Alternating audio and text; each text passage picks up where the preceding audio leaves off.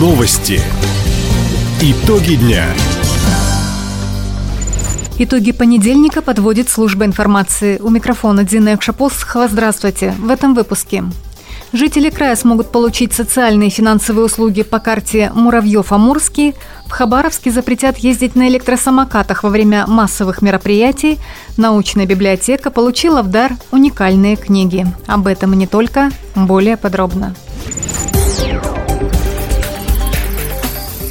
Карту Муравьев-Амурский для жителей региона будут выпускать на базе платежной системы МИР. Соглашение об этом подписал губернатор Михаил Дегтярев и генеральный директор национальной системы платежных карт Владимир Комлев. Карта Муравьев-Амурский объединит функции банковской и скидочной. Ею можно будет оплатить проезд в общественном транспорте, использовать как медицинский полис, СНИЛС и электронную подпись. Кроме того, на карту Муравьев-Амурский будут начислять и социальные выплаты – Специально для нее уже готово мобильное приложение. Сейчас сотрудники системы МИР разрабатывают портал, который позволит с помощью карты Муравьев-Амурский обращаться в органы соцзащиты, медицины и спорта. Дополнительную выплату в 5000 рублей получат вынужденные переселенцы из Украины, ЛНР и ДНР. Такое решение принял накануне губернатор региона Михаил Дегтярев – для этого беженцы, вставшие на миграционный учет, могут обратиться в Центр социальной поддержки населения по месту нахождения пункта временного размещения. В службу нужно предоставить документы, удостоверяющие личность, свидетельство о рождении или усыновлении ребенка, банковские реквизиты. На единовременную помощь из бюджета края выделят 3 миллиона рублей. Напомним, сейчас в регионе находятся 606 беженцев. Им оказывают всестороннюю поддержку. Больше трети из них уже успели трудоустроиться на местные предприятия. В коррекционных учреждениях региона проходит летняя оздоровительная кампания. Для детей с ограниченными возможностями здоровья и детей-сирот работают лагеря на базе 19 школ-интернатов – как отметили в Министерстве образования и науки, на площадках объединили оздоровительную, психологическую, творческую и воспитательную программы. Так, в школе-интернате номер 4 в Хабаровске два направления – городской оздоровительный лагерь для приходящих детей и лагерь для воспитанников школы.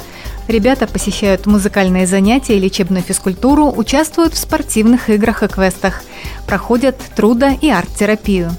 Творчеству посвящена и летняя смена в школе-интернате номер два. Одна из воспитанниц образовательного учреждения Ирина Цветкова обучается игре на фортепиано и вокалу, готовится к Всероссийскому музыкальному фестивалю «Белый пароход». Новые правила пользования электросамокатами появятся в Хабаровске. По вечерам в пятницу, а также в выходные праздничные дни их скорость ограничат до 15 км в час.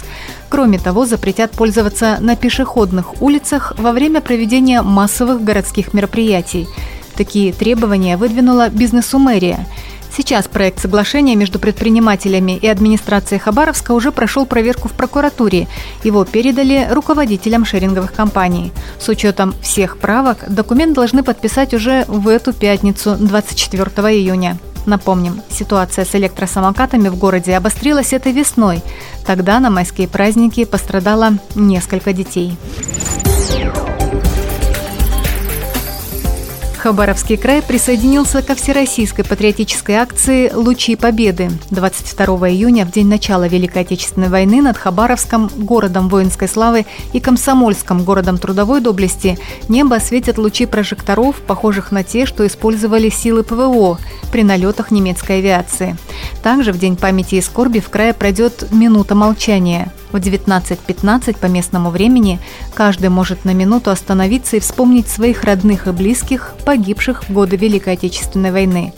В это время по всей стране ровно на одну минуту остановится транспорт, прекратят работу кассы в супермаркетах, замолчат теле- и радиоканалы.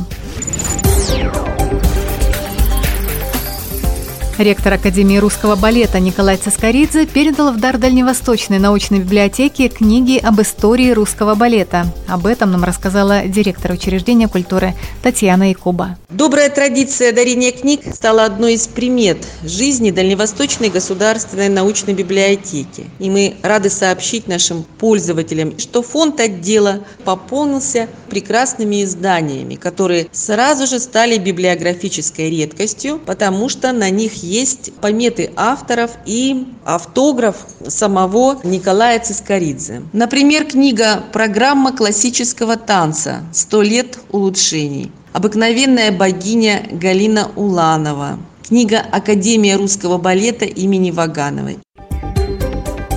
С этими и другими книгами можно познакомиться в фонде отдела комплексного библиотечного обслуживания по адресу проспект 60-летия октября, 164. Таковы итоги понедельника. У микрофона была Дина Якша-Посохова. Всего доброго и до встречи в эфире. Радио «Восток России». Телефон службы новостей 420282.